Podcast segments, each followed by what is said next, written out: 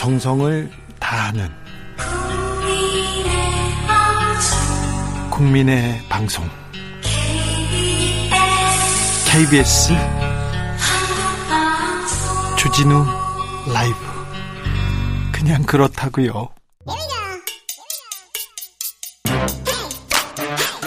뉴스를 향한 진지한 고민 기자들의 수다. 라이브 기자실을 찾은 오늘의 기자는 은지옥이요. 시사인 김은지입니다. 자, 첫 번째 준비한 뉴스부터 가볼까요? 네, 소위 마법의 주유비가 있는데요. 네. 의혹의 중심에 섰습니다. 네. 김승희 후보자 얘기죠? 네, 보건복지부 장관 후보자인데요. 네. 관용차를 썼는데 여기서 쓴 주유비가 지금 논란이 되고 있습니다. 네. 김 후보자 같은 경우에는 지금 국회가 원구성 난항이어서 청문회 일정조차 잡히지 않고 있는 상황인데요. 네. 그럼에도 불구하고 지금 인사검증 차원에서 매일 나와요, 예, 자료가 나오고 있긴 합니다. 네. 이번에는 고용인 더불어민주당 의원실 자료를 한겨레 신문이 보도했는데요. 근데 주유비를 얼마나 썼다는 거예요? 네, 그러니까 이제 시기를 먼저 보셔야 될 텐데요. 2017년 2월부터 2020년 4월까지 주유비를 2천만 원 가까이 썼습니다. 그래요? 1995만 원. 네. 그러니까 뭐 차에 따라서 다를 수가 있잖아요. 그래요. 저는 저는 매해 매해 천만 원 가량 썼던 것 같은데요 한 해당. 네 이제 그런데 주유 거리를 같이 이제 봐야 되기 네. 때문에 예. 그것이 문제가 되고 있는데요. 네. 주유 거리가 지금 그 지난 이 3년 동안에 3년이 좀 넘는 시간 동안에 5만 2천 174km라고 하거든요. 별로 안 탔는데요. 네, 이제 그런데 돈이 주유비가 어 1,995만 원, 그러니까 2천만 원 가까이 썼다라고 정치자금 회계 보고서에 썼기 때문에 네. 좀 논란이 되고 있습니다. 네. 네. 특히 차가 제네시스인데 여기에 해당 차의 평균 연비와 그리고 그 당시 유가 정보를 확인해 보면 이 정도 금액이면 11만 킬로 넘게 타야 된다라고 아, 하는 그렇죠. 것이거든요. 네. 이제 그러다 보니까 이 주유비가 지금 두 배 넘게 나와 있는 상황이라서 도통 어떻게 된 거냐 이런 이야기가 있는 거죠. 여러 의혹이 나, 제기되고 있습니다. 네, 회계 보고를 속인 게 아니냐라는 의혹이 지금 가장 많이 나오고 있는데요. 네. 물론 관용차의 특성상 공회전을 많이 하긴 합니다. 아 이거 그래도 공회전 한다고 이렇게 들지 않아요. 네, 이제 그런데 이제 두 배 가까이 이렇게 나오는 것에 대해서는 어, 이 5만 킬로미터를 언덕만 달려도 나오기 어려운 금액이다. 이런 이제 한겨레 신문의 취재 멘트가 있는데요. 네. 그러니까 개인 주유비를 관용차 주유비로 처리했거나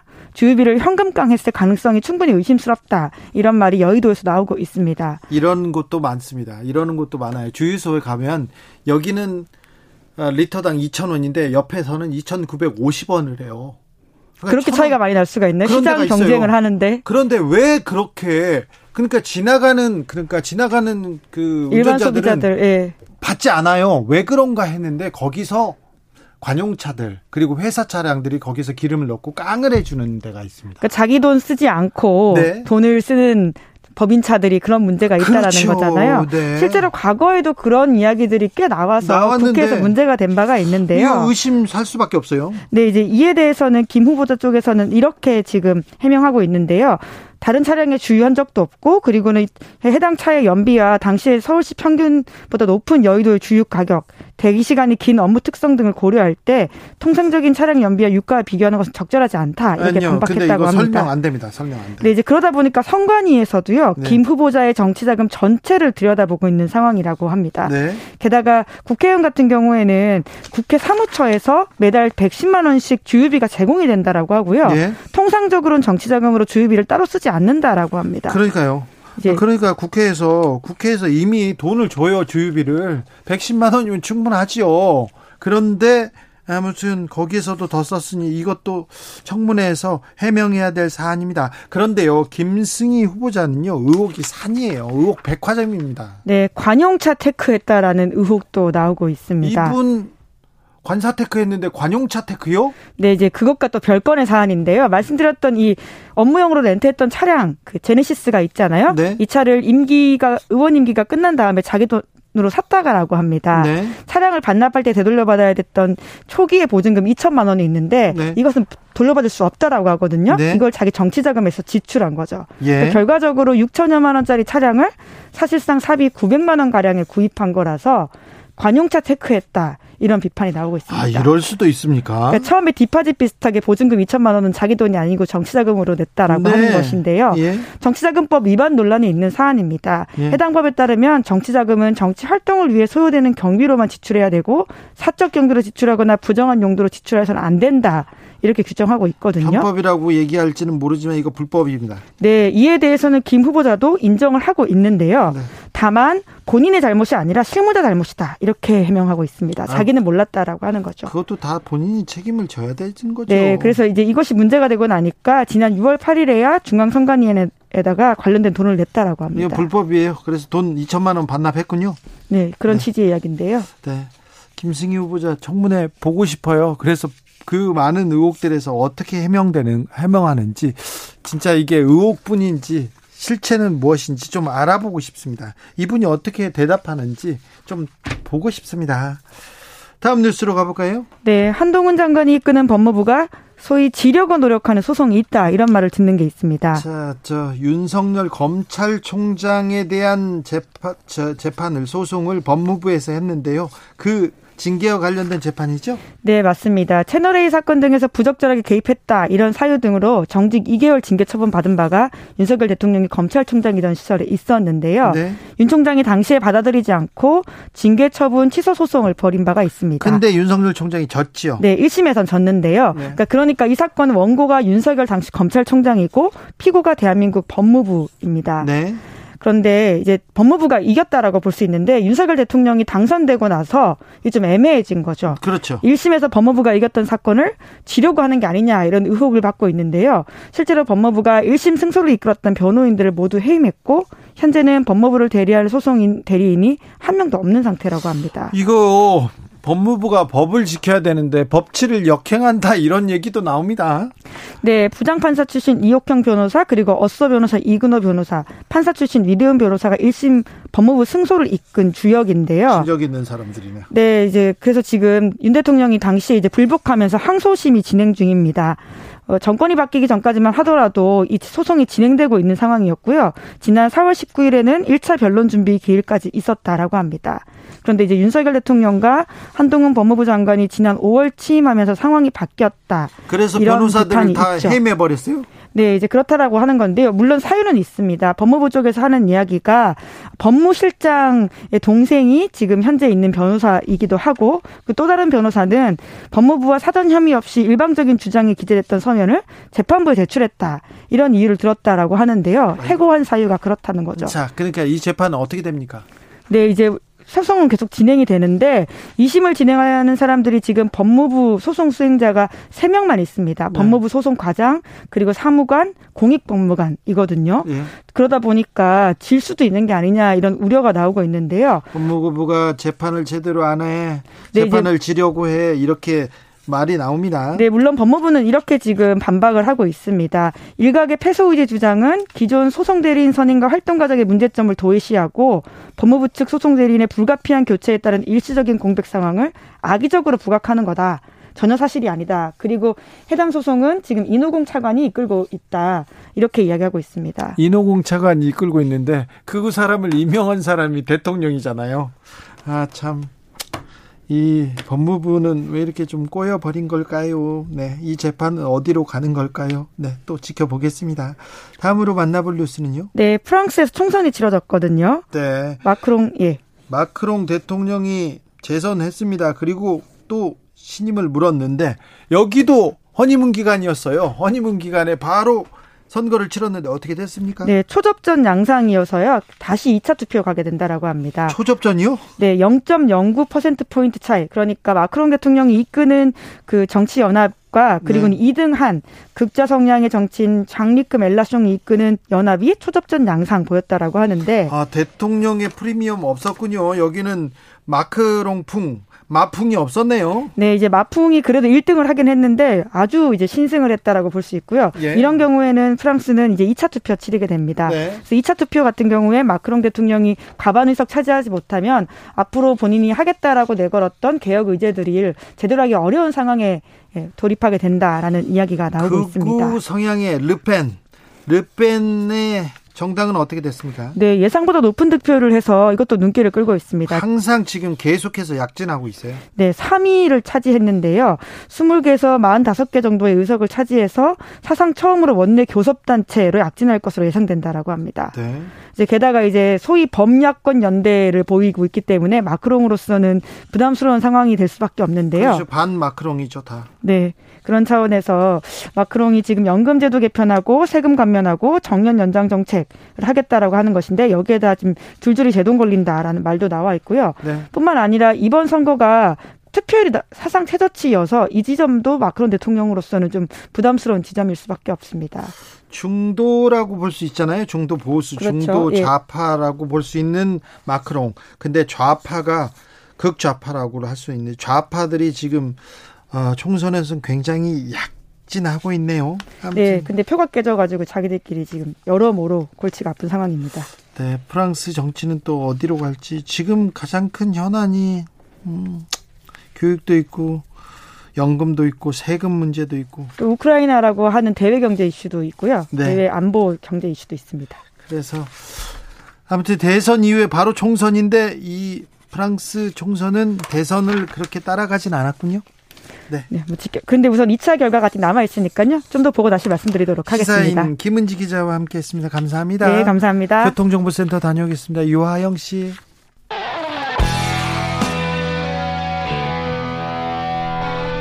스치기만 해도 똑똑해진다. 드라이브 스루 시사 주진우 라이브.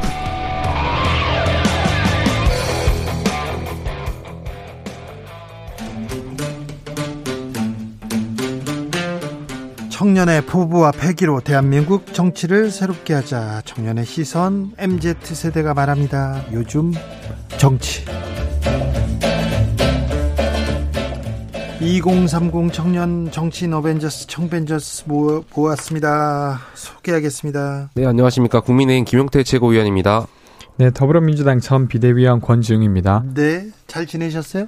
무슨 일로 바쁘셨습니까, 김용태 최고위원? 네, 저희 이제 뭐 집권 여당 된 지 꽤 시간이 흐르면서 네. 저희 뭐 지난주에 대통령과 첫 당치도 뭐 오찬도 가졌고요. 그때 오찬 있을 때또 예, 예. 김용태 최고위원 딱 있더라고요. 그때 예, 예. 뭐 먹었어요?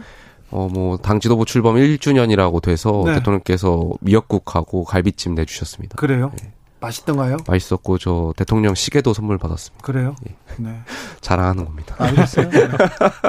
자, 무슨 일로 바쁘셨습니까, 권지용 어, 저는 어쨌든 비대위원이 끝났기 때문에 네. 조금 상대적으로는 좀 여유로워졌고, 네. 저는 방송하고 지방의원 분들, 당선된 민주당 분들이랑 좀 자주 만나고 있습니다. 네. 워크숍도 하고, 그래서 그분들이랑 뭐 할 수 있는 것도 공동 발의할 조례라든지 이런 것들 좀 같이 상의하고 그런 오, 일들 하고 있습니다. 네, 의미 네. 있습니다. 의미 있어요. 네.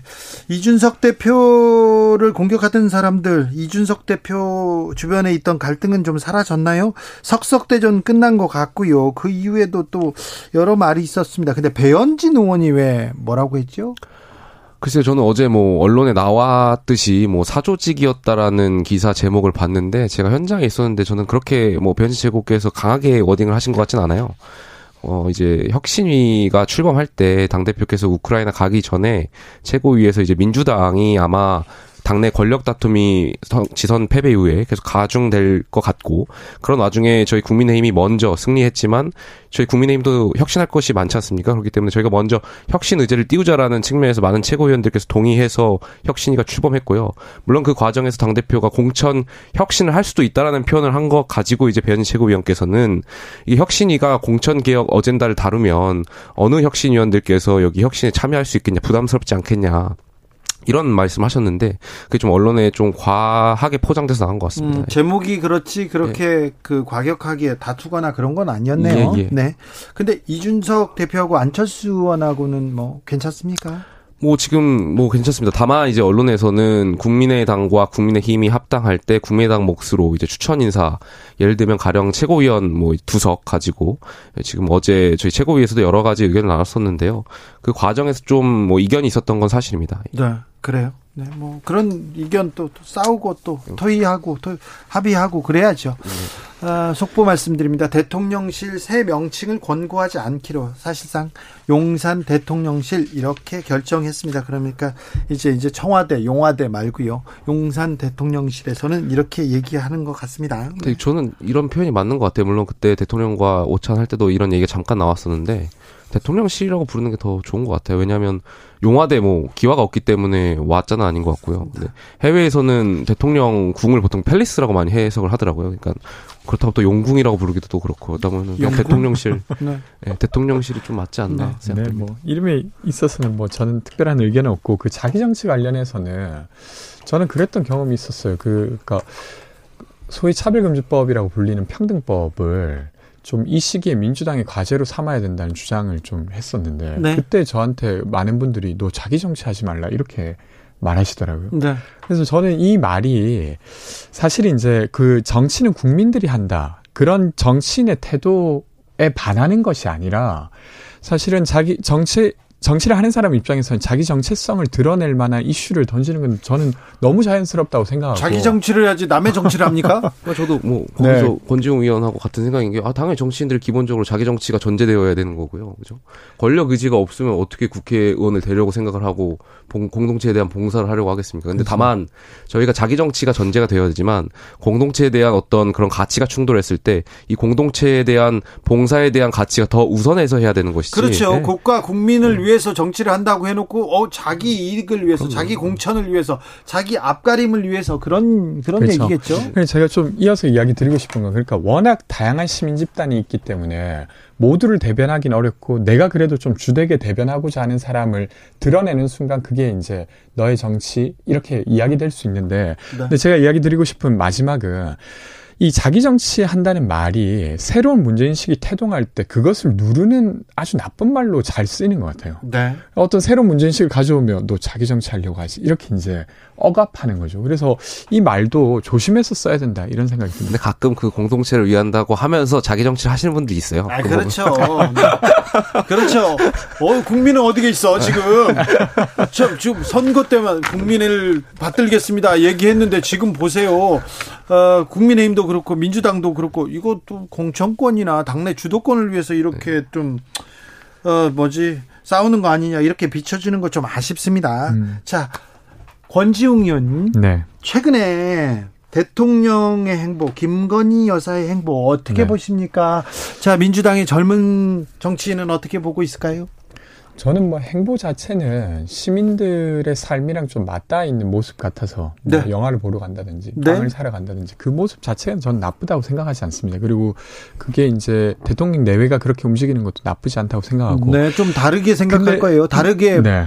받아들여지고 있습니다. 그렇죠. 과거에 이제 대통령 내외랑은 좀 다른 느낌을 주니까 그 면은 저는 긍정적이라고 보고요. 근데 전 두 가지 지점 좀 짚고 싶은데 하나는 원래 이제 영부인으로서 역할을 안 하겠다고 했었어요. 그렇게 두지 않겠다고 윤석열 대통령도 그렇게 했었죠. 네.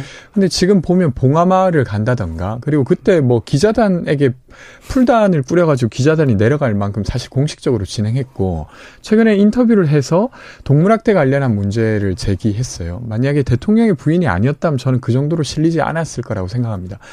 그러니까 지금 이미 공적으로 움직이고 있다고 하면 그 공적인 것이 그 기록되고 관리될 수 있도록 하는 체계가 뒷받침돼야 되는 게 맞는 것 같아요. 그러니까 국민의힘 당대표도 지금 그 제2부속실을 없애겠다고 대통령 후보였을 때는 그렇게 말했을지 몰라도 그런 걸 좀 부활할 필요가 있지 않나.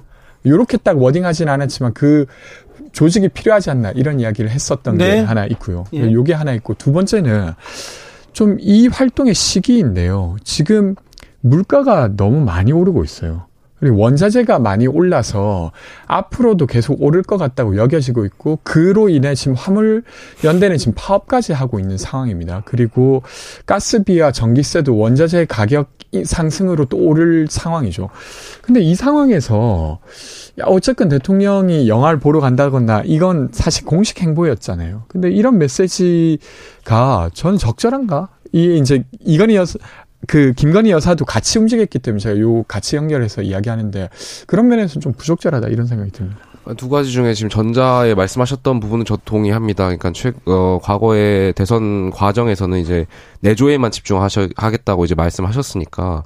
근데 저는 이 부분에 있어서 좀 말씀을 국민들께 어, 바뀐 지점을 좀 말씀드리고 네, 설득을 구해야 되는 과정이 네. 필요하다고 생각합니다. 왜냐하면 영부인이 할 수 있는 역할들이 엄청 많지 않습니까? 아니 그리고 네 이, 있는데 뭐 없는 사람으로 활동할 수 예. 없는 사람으로 이렇게 치부할 수는 없잖아요. 그럼요. 그 언론에 드러나지는 않겠지만 영부인이 뭐 가령은 뭐뭐 뭐 사회 어떤 어, 빈부 격차를 해소하기 위해서 또 뭐 소외된 아동들이나 이런 분들을 위해서 할 수 있는 행동들이 굉장히 많은데 여기에 대해서 좀 더 당당하게 행동하셨으면 좋겠고 본인 그 과정에서 대선 때 이제 말씀하셨던 것과 달라지는 지점을 국민들께 설득하는 과정이 좀 필요하다고 생각됩니다. 그리고 네. 그런 과정이 또 체계적으로 지원되기 위해서 저 개인적인 생각입니다만 전 제2부속실도 부활시키는 게 맞지 않나 생각됩니다. 그러니까 가령 지금 오늘도 이제 뭐 김건희 여사의 활동과 관련해서 이제 많은 어 여당 아 저 야당이죠 민주당의 의원들이 지적도 하고 최근에 이런 행보에 대해서 지적을 많이 하시는 것 같은데 뭐 저는 면밀, 면밀하게 영부인이라는 위치가 공적 지위고 여기에 대해서 제2부속실이 생겨서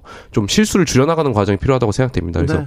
어떤 국격의 문제인 거 문제와도 연결되는 거니까요. 이런 부분은 좀 국민들께서 설득할 수 있는 과정이 있었으면 좋겠고요. 너무 저 김건희 여사 주변에서 비공식적으로 그리고 또 우발적으로 나오는 메시지들 그리고 뭘 행보를 하더라도 다 관심사잖아요. 음, 예. 그래서 예. 비공식 행보 이 부분은 좀 줄여주고 이런 그 돌발 사고도 막아주는 그런 그런 부, 부서는 좀 필요한 것 같다는 얘기는 공감하시는 것 같습니다. 두 번째 얘기는요. 뭐 후자와 관련해서는 저는 뭐 본질적인 아니요 본질을 좀 보셨으면 좋겠어요. 뭐 저희가 뭐 대통령 그날 북한 저 뭐죠 미식별 미식별이 아니라 그 장사포, 장사포, 예, 장사포 발견되면서 이제 그날 뭐 영화 볼 타이밍이냐 민주당 이렇게 비판을 하셨는데요.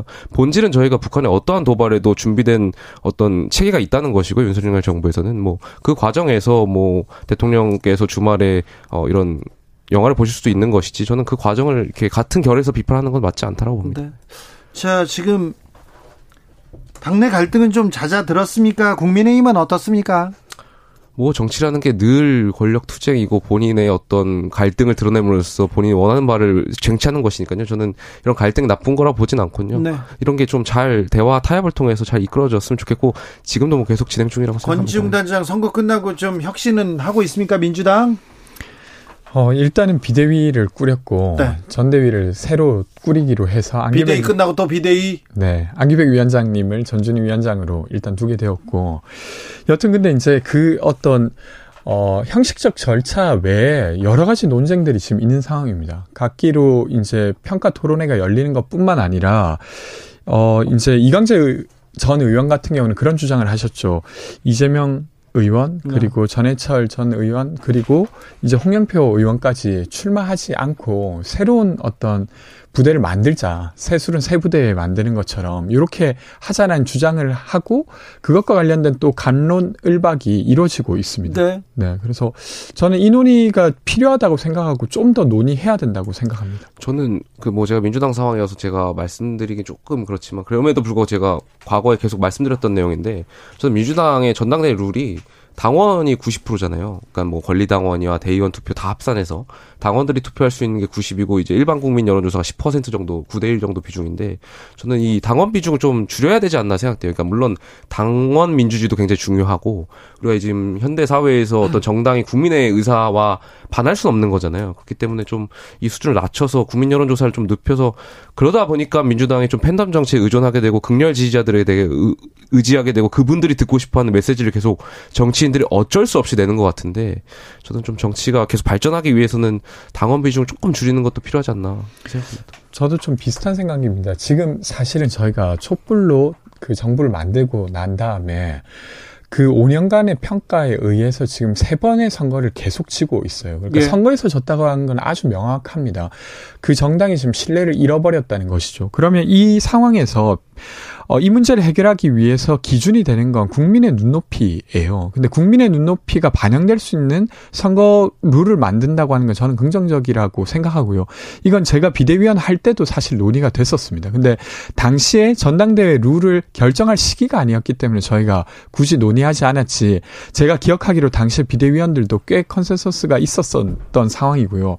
저는 어쨌건 지금까지의 방법으로 민주당의 문제를 어, 바꾸어내서 신뢰를 얻지 못했어요. 그럼 전 새로운 방법을 택해야 된다고 생각합니다. 근데 그런 제안, 그런 문제 제기가 있죠.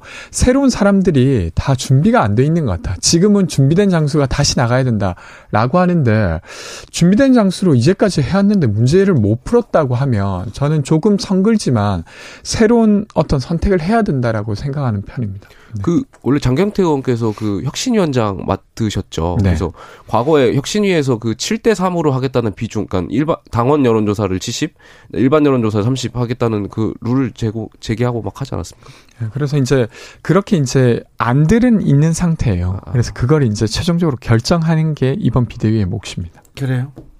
그래서 민주당은 민심을 되찾아올 수 있을 것 같습니까? 노력해 봐야 되는 거라고 생각하고 네. 저는 이게 관성이라고 하는 게 참 무서운데 그 이제 이번에 비대위원장님 선임되고 그리고 비대위원 꾸려지는 걸 보면서 많은 언론에서 관리형 비대위가 꾸려졌다라고 지적했잖아요. 저도 네. 좀 비슷한 생각입니다. 그래서 변화해야 된다는 절실함이 있긴 하나 그 절실함의 크기가 아직은 크지 못한 것 같아요. 권지영 의원, 네. 박지원 전 비대위원장은 어디 가셨어요? 아, 제가 저도 잘 모르는 상황이라 네. 뭐, 뭐 해요? 쉬고 계시지 않을까요? 쉬고 네. 있다. 네. 네. 제가 잘 알고 있는 상황은 아니라서 뭐 더 이야기 드릴 부분은 알겠습니다. 없습니다. 청년들이 혁신을 위해서 개혁을 위해서 정당의 미래를 위해서 좀 더 큰 역할을 해야 될 텐데 네. 항상 선거 때는 뭐 누구 한 사람 두 사람이 사진 찍히는데 그 다음에 또 역할을 안 하는 거 이건 어떻게 봐야 되는지 두 분은 각 당 혁신 과정에서 어떤 역할을 하고 있습니까? 김용태 최고위원은 지금 역할을 뭐 크게 하고 있습니다. 짧게 말씀드리면 당내 조직을 좀 재정비하고 있습니다. 저희가 이번 지도부를 시작하면서 대학생 지부를 설치했는데 대학생 당원 40명이 모임에 이제 대학생 지부를 설치하고 있어서 이제 보수 정당 역사상 7개 지부가 작년에 출범했고 지금 5개 지부가 더 충족되어 있는데 네. 대선과 지선 때문에 저희가 창립 행사를 못 하고 있습니다. 그래서 이 지부를 창립을 하고 또 지금 30여 명 정도 돼 있어서 40명 요건을 충족할 수 있는 대학들이 또 한 10개 정도 있어서 몇 년 전만 해도 국힘 전신당 있지 않습니까? 거기에서 대학생들이 활동하고 그러면 손가락질 받았어요. 그랬죠. 지금은 안 그렇습니까? 뭐 지금은 아니라고 저는 당당하게 말할 수 네. 있을 것 같습니다. 네. 아 저는 그 사실은 저는 2020년에 비례대표로 출마한 이래로 계속 세입자 문제, 1인 가구 문제, 비정형 노동자 문제에 대해서 계속 문제를 제기해 오고 그것을 다루는 당내 조직이 필요하다고 말씀드리고 있습니다. 네. 근데 네. 이번에 지방 의원 분들 중에서 민주당에 45세 이하로 한 400명 정도가 당선되었어요. 아, 그래요? 그래서 이분들과 할 수 있는 걸 계속 찾아가 나갈 생각입니다. 네. 그리고 젊은 젊은 사람들한테 민주당이 네. 그 다시 지지를 매력적인 네. 정당이 되어야죠. 끌어와야 될 텐데 지금 민주당이 젊은 사람들한테 또 저희 많은... 5년 걸렸습니다. 그렇습니까? 더 노력하겠습니다. 주진우 라이브 여기서 인사드리겠습니다. 두 분 감사합니다. 고맙습니다. 네, 오늘 돌발 퀴즈의 정답은 자이언트 스텝이었습니다. 자이언트 스텝. 저는 내일 오후 5시 5분에 돌아옵니다. 지금까지 주진우였습니다.